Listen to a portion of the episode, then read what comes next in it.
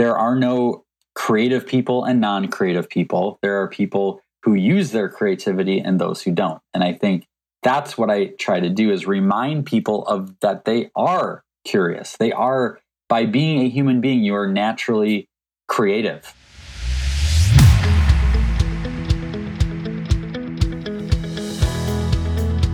Welcome back to the Impact Entrepreneur Show. I am your host, Mike Flynn. And if you're just joining us, I interview entrepreneurs and leaders who are using their platform to have a game-changing impact in the lives of others.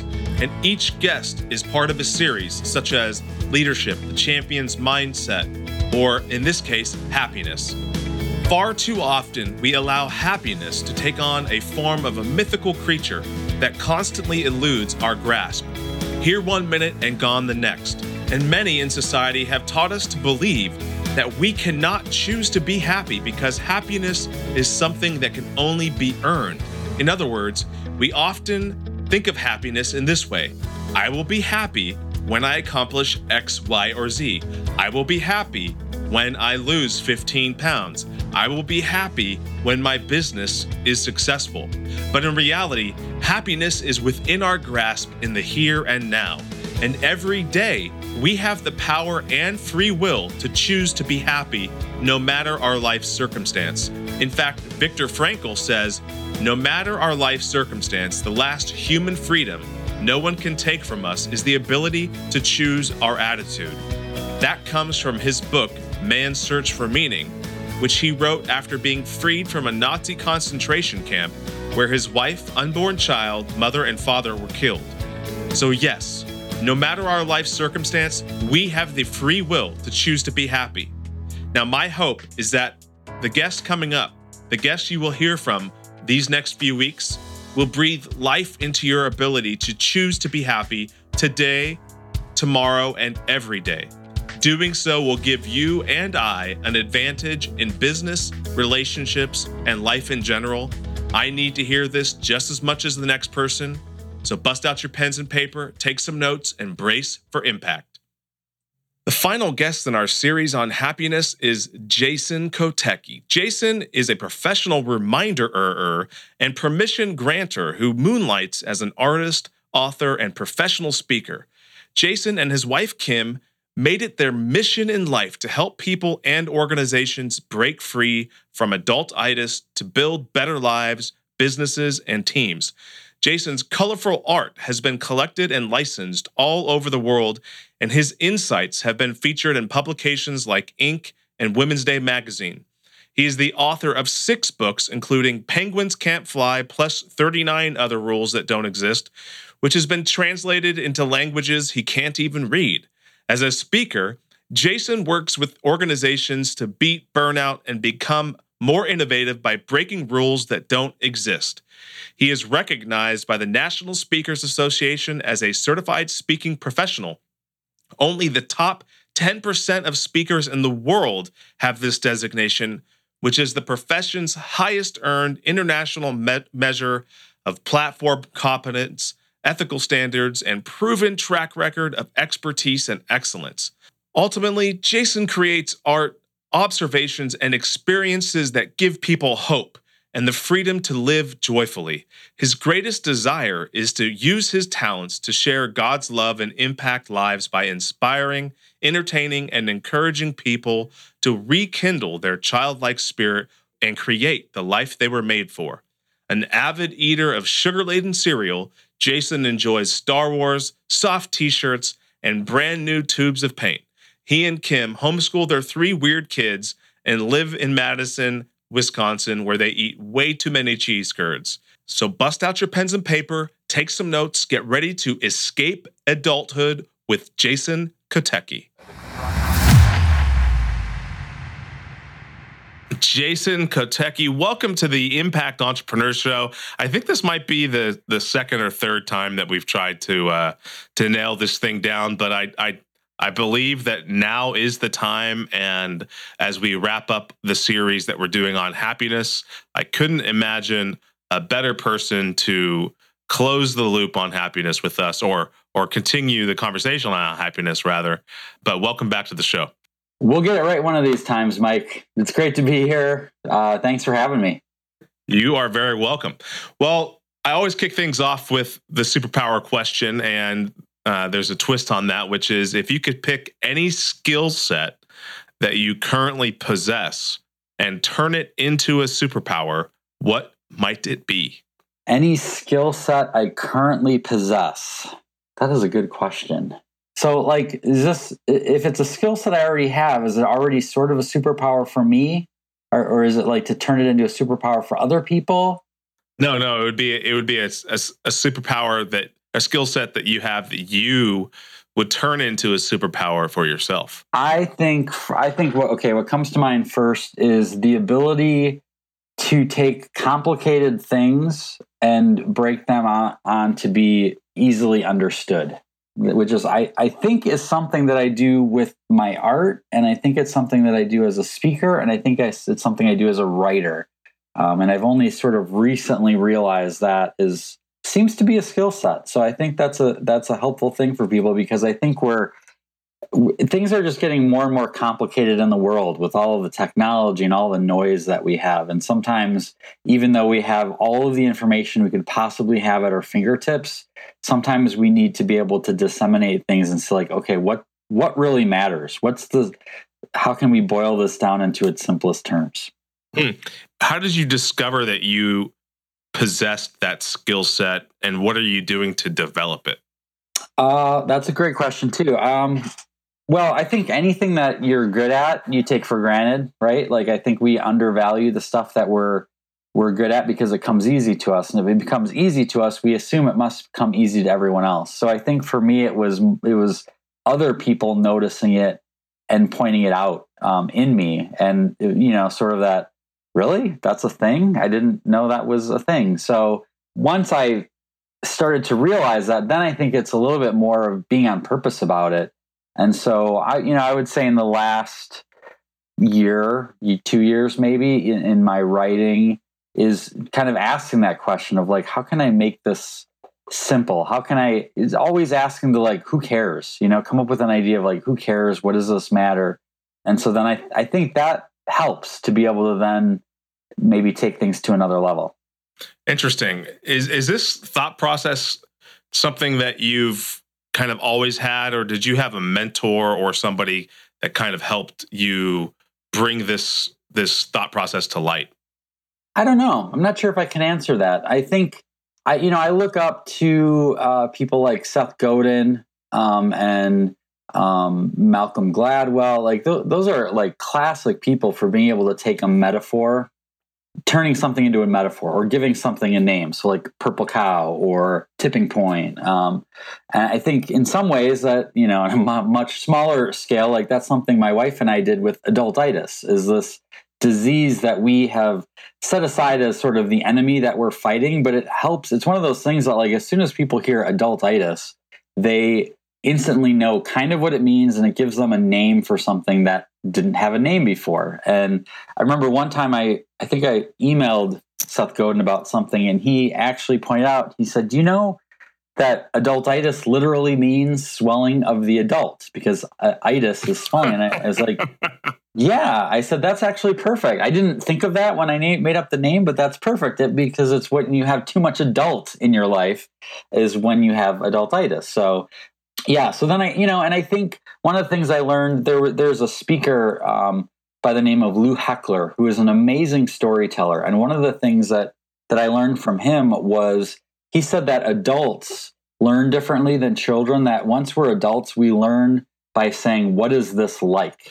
And and and so, you know, I think uh, if you look back to uh, Steve Jobs, when he developed the iPhone and the iPad, he was really big now, which is sort of controversial and not very popular, is that skeuomorphism, where things look like real things.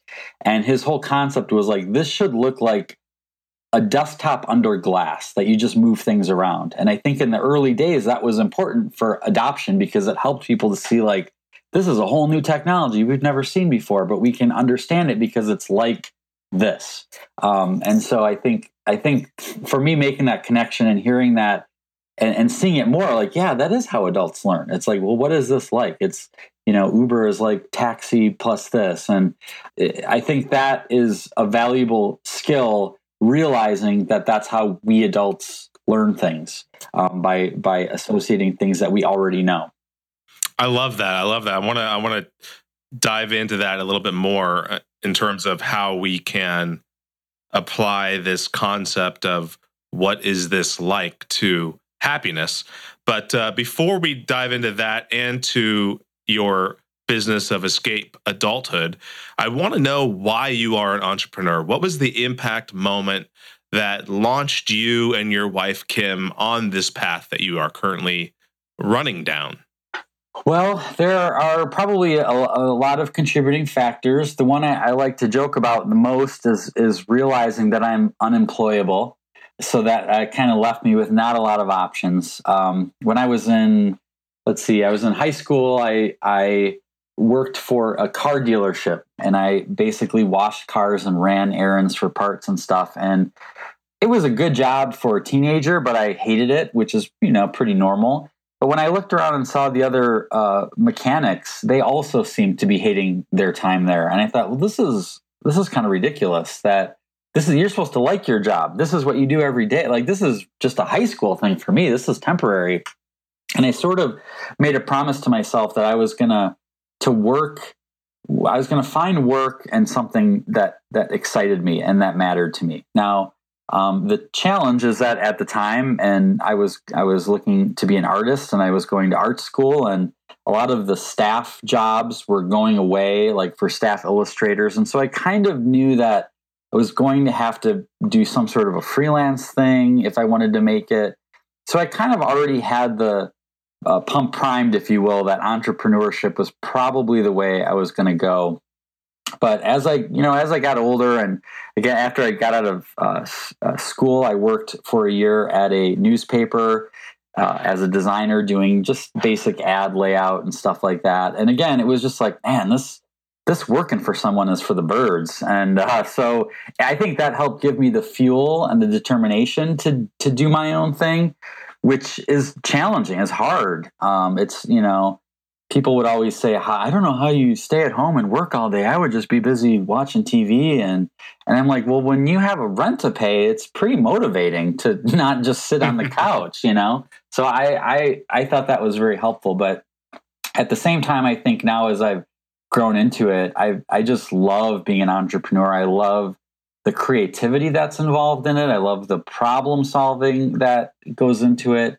I think as Kim, when Kim and I got married, and, and we kind of knew that we wanted to, to move towards this Escape Adulthood brand and concept, then again, there, there, that's not a job that you just get. That's something you have to create. So, I, you know, on today, today you ask me and I'm like, oh man, I love being an entrepreneur. I love the challenge about it. And then probably in two days, I'll be like, ah, I hate the challenge. I hate trying to figure this out. It's always a struggle, blah, blah, blah. And, and so it just it depends on the day. But I think overall, It's kind of a it's kind of a fun a fun thing to me that I just I love the the challenge of it. I love the craft and the science of it, and um, I love being able to be rewarded for the work that I do.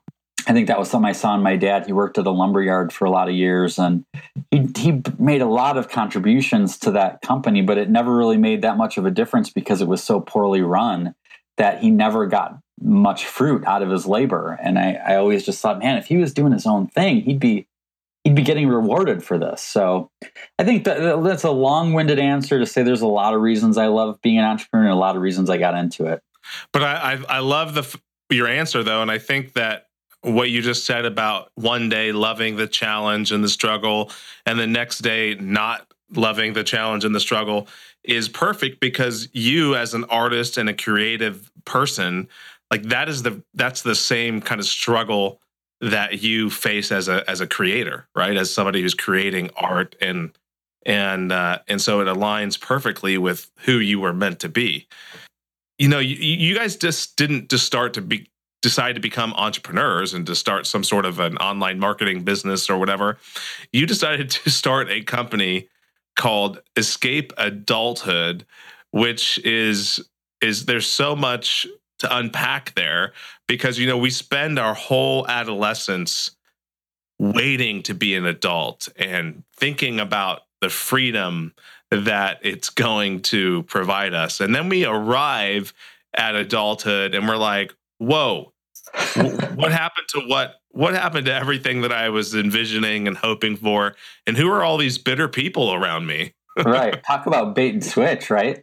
Yeah, absolutely. Yeah. What was the, how did, how did you guys come up with this?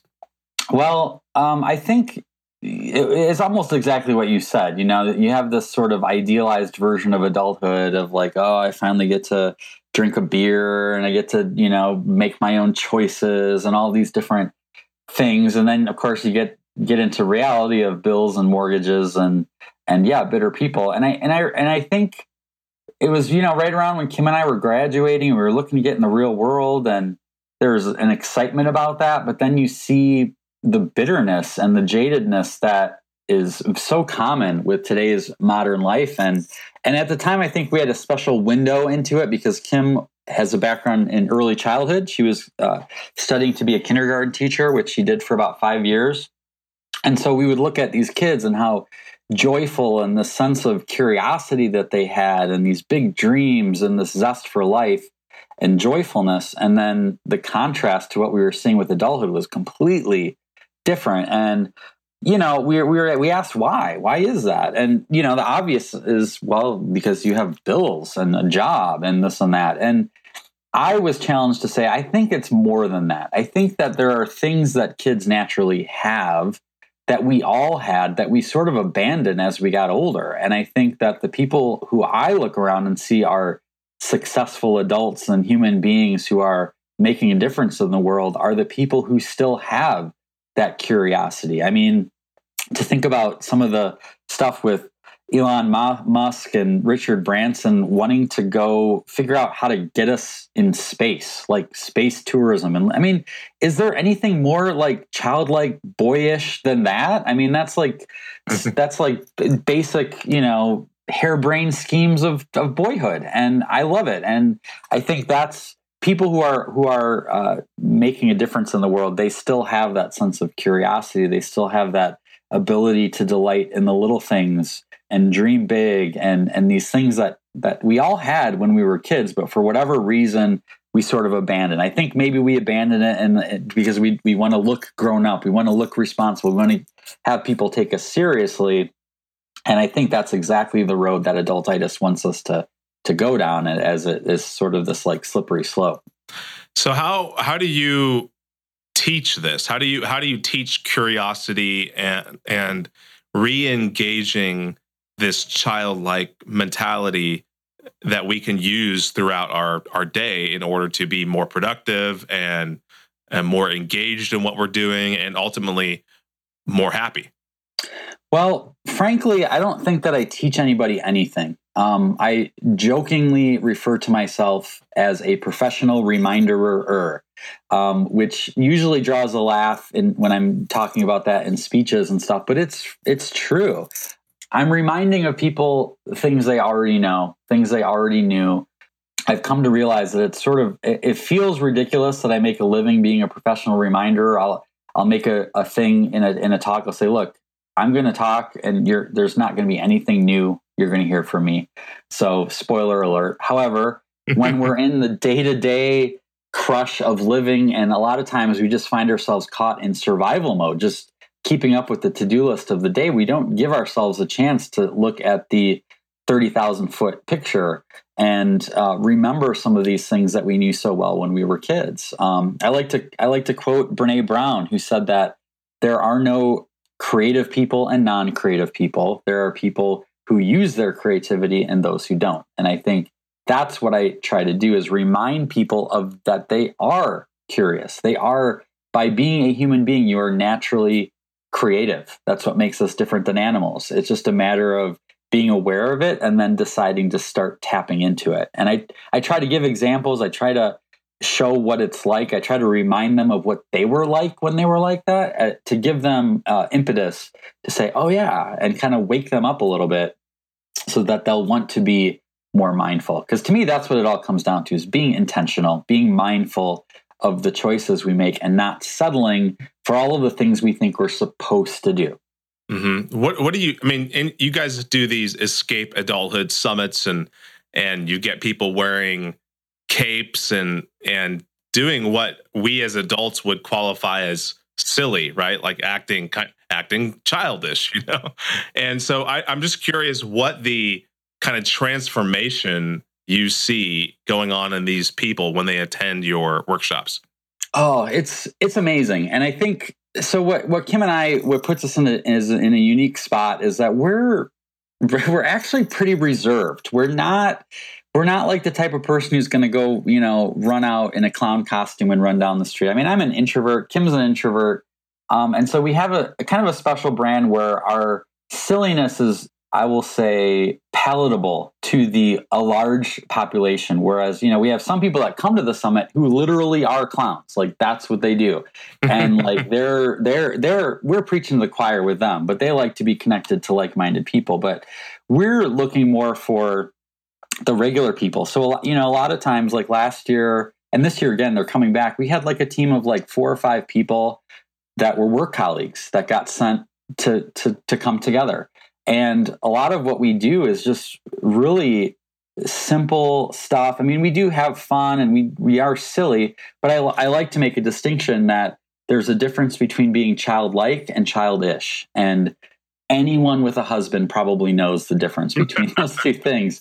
So, you know, at the summits, we're we're we're talking about deep stuff. We get together and and we have a lot of fun, but we also have breakouts and mastermind sessions where we're talking about how, if you're a caregiver, how do you find time for yourself when you're maybe taking care of an aging parent and kids? Or how do you um, bring more fun into the workplace in a productive way that's that's um, not going to get you branded as the crazy misfit person? And how do you find, you know, how do you become a more fun parent without letting the kids run all over you and not having any discipline in the house? So it's it's a lot of real practical discussion, but we also give people opportunities to have fun. So one of the things we did last year is people arrived and we had food carts um, for lunch. And so we had like a grilled cheese food cart where they had all these really cool gourmet grilled cheeses.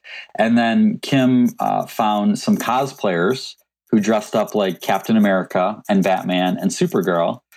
And they were good. I mean, they were. I mean, she spent a lot of time finding some legit, really good costumes and stuff. And so people, we had like a red carpet, and people got to go up to the red carpet and get their picture taken with these superheroes. And, you know, you go to Disney, adults like to do that. You know, you just sometimes you just have to give people permission. And so that's the other thing. I, I say I'm I'm part permission grantor and part professional reminder. And a lot of the stuff that I talk about is just people stuff people want to do. They're nodding their heads, but you look around the world and there's not a lot of people giving them permission to do this sort of thing. And so when when someone is up there like me on stage or through a book or something and saying, yeah, this is, you can do this, it's like, all right, you know? And so sometimes just being that person to give people affirmation and encouragement is a powerful thing. There are two things that really struck me just now. One is, number one, I want to learn how I could be a better, more fun parent, because it's something, I, I mean, I, I think I'm pretty fun, but but I also think I could pre- be pretty stern and let my adultitis get get in the way of being a fun parent. But so I'd love to to get your tips on that, because I know I have a lot of parents that listen to the show. And the other thing is giving, allowing yourself to have permission to engage into Uh, you know, your your childhood, or to be childlike without being childish. I, I'd love to figure out some tips or tricks or tools to kind of put people on a path where they can they can do that. So maybe first start with, what are some of the ways that people can become more fun as a parent? So here, this is an important thing, is is a lot of the ideas that we talk about are based on the concept that you already have You already have a little bit of structure. Like one of the things we say is a parent's first job is parenting. Um, it's not your job to be your kids' friends or their playmates or their butlers, right? So um, that's not to not not to mean that you can't have a good relationship with them, but um, no one else is going to parent your kid except the parent. And so I think one of the first jobs that Kim and I have is for our kids not to be dirtbags. Um, and so I think, you know, uh, we have an expectation of how you act in public, and that we have bedtimes and there's chores and things like that. But when you have that, Um, and the other thing that goes with that is that kids actually need rules. They need structure. That was one of the things Kim learned in her early childhood education um, studies, is that, you know, kids need structure and routine in order to feel safe and grow and thrive. That's why you see that kids who are uh, abandoned or have are in orphanages don't have like a solid home life. Parents are gone, or, you know, they're on drugs or whatever. Like, that's terrible because they don't have that safe place, right? So that's that's the thing that is the first thing. Now, once you have that established, then you can add fun things. Um, so one of the things that we talk about is this idea of doing a, a pajama run, where you put your kids to bed on a school night, and then about fifteen or twenty minutes after they've been in bed, you go into their room, wake them up. Um, everyone runs into the car, still in their pajamas, and you go out for ice cream. And it's like this surprise treat. Now, that doesn't work if kids are eating ice cream at ten o'clock at night every night, or if kids don't have bedtime. So, you know, that's the sort of thing that that you have to have the, the the stuff in place first. But I think, you know, a lot of it to me goes to tinkering. So some parents, maybe uh, we perceive them as they're naturally fun. They're the fun parent. And other ones maybe are a little bit more reserved. And I think the key is just to to start where you're at. Like, if you're not the type that's ever going to do some crazy thing, like one of the ideas we have is uh, barbarian spaghetti, which is you basically have spaghetti with no plates. You just dump the spaghetti on the table and pull it towards you. Now, a lot of times guys are like, oh, we're totally going to do that. And then the mom is like, that's never happening in my home. And it's like, okay, so don't start there then. Maybe you start with eating dessert first one time, or having breakfast for dinner. Like, you know, start where you are, that you don't have to have a nuclear powered bazooka to to blow away your comfort zone. You just start in little, little spots. And I think, again, a lot of it comes back to intentionality. So one of the greatest emails I ever got was from a mom who said that, you know, she got home from work and her daughter was there, and she had a long list of to-do. She had to do the dishes. She had some stuff she had to take care of. And her daughter just wanted to sit and watch Mary Poppins. And so the mom said, you know what? Tonight, I just kept the dishes dirty, and I just curled up in the sofa with my daughter, and we watched Mary Poppins together. And she talked about what a gift it was to be able to do that. And she was inspired by us talking about just being mindful once in a while. And I, to me, that's that's what it's about. You know, like uh, one of the things Kim and I look at is this concept of a bank deposit, that if you spend time with your kids one-on-one, intentional, like just doing what they want to do and you're not directing it, that's putting like a deposit. That's like a deposit in a bank, so that then two days later, when you're at church or you're at uh, going shopping and you need to try and clothes and you need them to be good, then you can make a withdrawal because you've already put something in. A lot of times we get so caught up that we get have the kids, all we're always taking withdrawals from them. They have to sit still and stand up straight and be quiet and this and that. And they get that all day long in school. And that's just hard when you don't have anything else to give. And so, you know, that's those are some thoughts. Those are some ideas. But I think it, it all starts with, you know, it's it's not being this crazy parent who's not responsible. That actually is the most important part first. And when you get that down, you're the you're the parent. You get to break the rules once in a while, right? If you if you're a parent, yeah. And what good is being a parent if you don't get to break the rules once in a while? That that you, you know, that's what it's all about. And so it's hard. Parenting is hard, but I think Uh, the other part is is how do we live our lives, right? If we're telling an amazing story with our lives, then it makes it more likely that our kids will do the same with theirs too. Um, so it goes back to that do what I say and not what I do line that has always been sort of a myth. And giving yourself permission. I mean, you, you talked about permission to break the rules, and and also giving yourself permission not to compare yourself to the other people in your life who who are seemingly more fun than you. I loved those ideas, and I'm totally going to implement some of those. I mean, the, the putting the kids to bed and then surprising them and taking them to ice cream. I would love to do the barbarian spaghetti thing, maybe outside during the summer, Um, uh, well, we'd have to see how my uh, my my wife responds to that. I'm a little bit of a germ freak, so the idea of uh, everybody like piling their hands into a big pile of spaghetti kind of freaks me out. Well, you can use utensils, and here here's the other thing. the, the mom. The only reason I share this, I feel I feel like, well, a dad. Of course, a dad is gonna. But it's a mom that gave me this idea, and she said people get freaked out about the mess, but she said the key is you get one of those cheap plastic tablecloths, and then you put that down, and then at the end you just roll it up and throw it away. And she said it's like the perfect. It's the most perfect cleanup ever. Um, and she did. She said they do it at picnics sometimes. Um, they just, you know, put out the plastic tablecloth, and they still have forks and stuff, but they just don't. They just don't have plates. They just plop the spaghetti in the middle, and they just kind of pull what they want towards them. So it's the Italian version of the the the Louisiana crawfish boil. There you go. Exactly. Right. It works for that. Why? Yeah. The other one that the other one I heard recently was uh, was somebody that put a Nerf gun or a few Nerf guns out in front of their house, and their kids came home, and uh, there was a note on the front door that says, "Mom's playing hide and seek. Uh, come find me. I have my own Nerf gun." And, uh, and and they had a massive Nerf gun battle. How awesome would that be? Yeah, that's classic. You um. So you is your wife also an artist? No. Not not in a similar way. She's actually quite a quite a good photographer that I've been encouraging her um, to pursue, because she'll she'll go on little walks and she'll take pictures on her phone of nature, and it, I'm just blown away by her eye. Like I, that's something I've never been able to do, is take pictures of nature and have it look anything interesting. And she's got a knack for that. But uh, she would not consider herself an artist. She's a little bit more of the some of the the details and systems person, where I'm, I tend to be more of the big, big picture person. Well, I mean, I think that there's a lot that art, that entrepreneurs can learn from artists and creative people like yourselves. And one of the reasons I say that is because you just um, made this painting, this oil painting of a of a uh, bomb sh- bomb popsicle, and you you published this video kind of explaining the process that you went through Uh, to create it, and what you were thinking, and and there's all of these concepts, not only these artistic concepts, but these revelations that you had about risk and adventure, and incorporating the whimsy in there.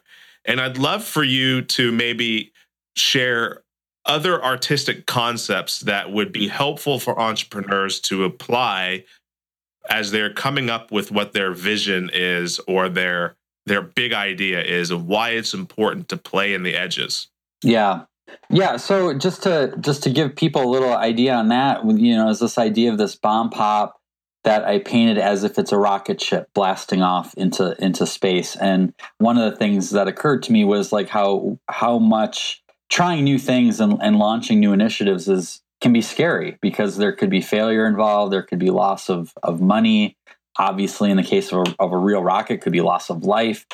Um, and I think that in business, it's the same thing. Anytime you're trying to launch off into a new initiative or project or a new market, it's tricky. There, you could lose money, you could lose time. Hopefully, you don't lose your life, but um, there, it's still fearful, right? And so I think if, for me, with that particular painting, adding the whimsy to it is also remembering the flip side of how fun a new initiative can be, and how much you can learn from it, and, and the excitement of starting something new. So I think that's important to keep in mind. Um, you know, another thing that I like to talk about from the art world is, if you remember uh, Bob Ross, that the the Afro guy from the seventies, oh, yeah. He would paint the happy little trees and, and whatnot. And he would talk about happy accidents, right? So in art, when you're making something, sometimes the watercolor doesn't go the way you want it to go, or sometimes your brush slips and you make a mistake on your painting, and it's really easy to want to just throw it away in the garbage and start over.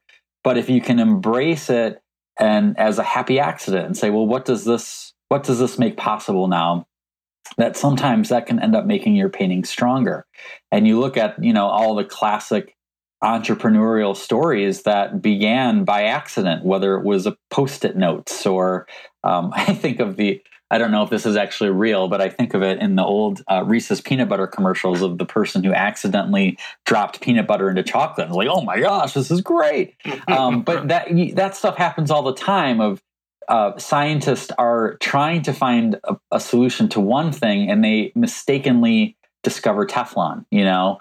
So I think that's an important attitude for an entrepreneur to have, is that your mistakes aren't necessarily mistakes. They could be happy accidents. And uh, on the flip side, things that aren't necessarily mistakes, but are terrible things that happen, or, or uh, you know, a downturn in an economy or a recession could actually be the best thing that ever happened to your business. Um, I remember talking to a very successful real estate developer one time, um, and it was right around two thousand eight, two thousand nine, when the economy was terrible. And he was just beside himself at the negativity people had. He said, I see three opportunities a day that have happened because of this downturn in the economy. He's, I just don't have the time and money to pursue them all. He's like, I don't understand why people are so doom and gloom about this. And I thought, I've never forgot that lesson, because you, it was all the time. Even now, you were like, oh, back in two thousand eight, things were bad. And it was like, there were a lot of businesses that came out of that downturn because of other industries that crumbled. And so Um, I think a lot of times it's it's perspective, how you're going to look at it. Is it is it a problem, or is it an opportunity? And, you know, the greatest entrepreneur successes of all time started out as solving problems. That's that's if you can solve a problem that a lot of people have, you're good to go. But you have to look for those problems in the first place. And sometimes they might be problems within your organization or your life. Um, again, how many entrepreneurs started software that they made for themselves because they couldn't find a solution that was out there to a problem they had? And then they figured out, whoa, wow, this is a solution that other people might need. And then it turns into a business. So I think that's the key. Like, artists are pretty good at looking at things from unusual perspectives. And I think that's a huge thing that anyone can learn, whether they are an entrepreneur or a parent or a spouse, whatever you're doing, looking at things from a new perspective is really powerful. I love that. And it's so true, because perspective is reality. And if you're looking at failure or setbacks as failures or setbacks, you're going to have one kind of a response to that. But if you're looking at failure as a happy accident and trying to perceive the goodness that could come from that, you're going to have a completely different response that's going to be more life-giving and add value to your to your own life, and let alone those who are around you. Right, Jason, I, I love this conversation, man. This is this has been a ton of fun. If there's one thing that you want people to remember from our conversation today, what might that be? I think for me, it comes down to choice, right? So uh, one of the things I talk about a lot is that we get caught living paint by number lives. So, you know, paint by numbers, like the old school, it's like, okay, paint all the things that are one yellow, paint all the things that are blue, red, or two red, or whatever. And and you end up with something that kind of sort of looks like a piece of art, but it's not really, because there's no creativity, there's no risk, there's no messiness, and they don't hang paint by numbers in the Louvre. I think that we were made for more than a paint by number life. I think we're it's more of a we have to get back to realizing it's a it's a choose your own adventure, and going by the things that we think we're supposed to do, whether that supposed to comes from our parents or teachers or old dead white guys or what have you, is I think that's the beauty of adulthood. Um, so we started at the very beginning talking about about you know you're a kid and you finally get to be an adult. Yeah, when you're a kid, you're You're stuck having to follow everyone else's rules. You don't get to have the freedom to do what you want to do most of the time. And then you finally become an adult and you give that up. Like, that's one of the best parts about being an adult. Um, I don't want to go back to being a kid, because I like being an adult. I like ordering strawberry margaritas at a Mexican restaurant. And I like being able to have control over my life decisions and not having people tell me what to do. And I think that's a thing that we give up, that we we just kind of go with the flow, doing what we think we're supposed to or what everyone else is doing, and we abdicate the greatest uh, superpower that we have, which is the power to craft our own lives, our own businesses, our own path, and decide how we want to do things. And that involves, you know, breaking, uh, you know, what I call rules that don't exist, and being mindful of, like, every little choice you make, saying, why am I doing this? Do I want to do this? Do I have to do this? Do I have to do this right now? do I have to do this now for a little bit and then I can shift to something else? But I find a lot of people don't take the time to ask those questions of why are they making the decisions they're making, and are they really the ones that are going to lead to the life that they want to create? I love that, man. I love the concept of of not be living a life where you're following the paint by numbers kind of a model. I mean, it's such a powerful reality to live in. And so I want to say thank you, Jason, for joining us on the Impact Entrepreneur Show and for creating a space where people can go and re-engage with the superpower of being childlike, incorporate that into their daily lives. And I just really appreciate you and, and want to affirm you in, in your activities and what you and Kim are creating and putting out into the world. Where can we send people to learn more about what you guys are doing and events that you're holding and where you're speaking, et cetera? Yeah, well, if you go to escape adulthood dot com, that's where you can find us. We're also on at Escape Adulthood pretty much everywhere, Facebook, Instagram, Twitter.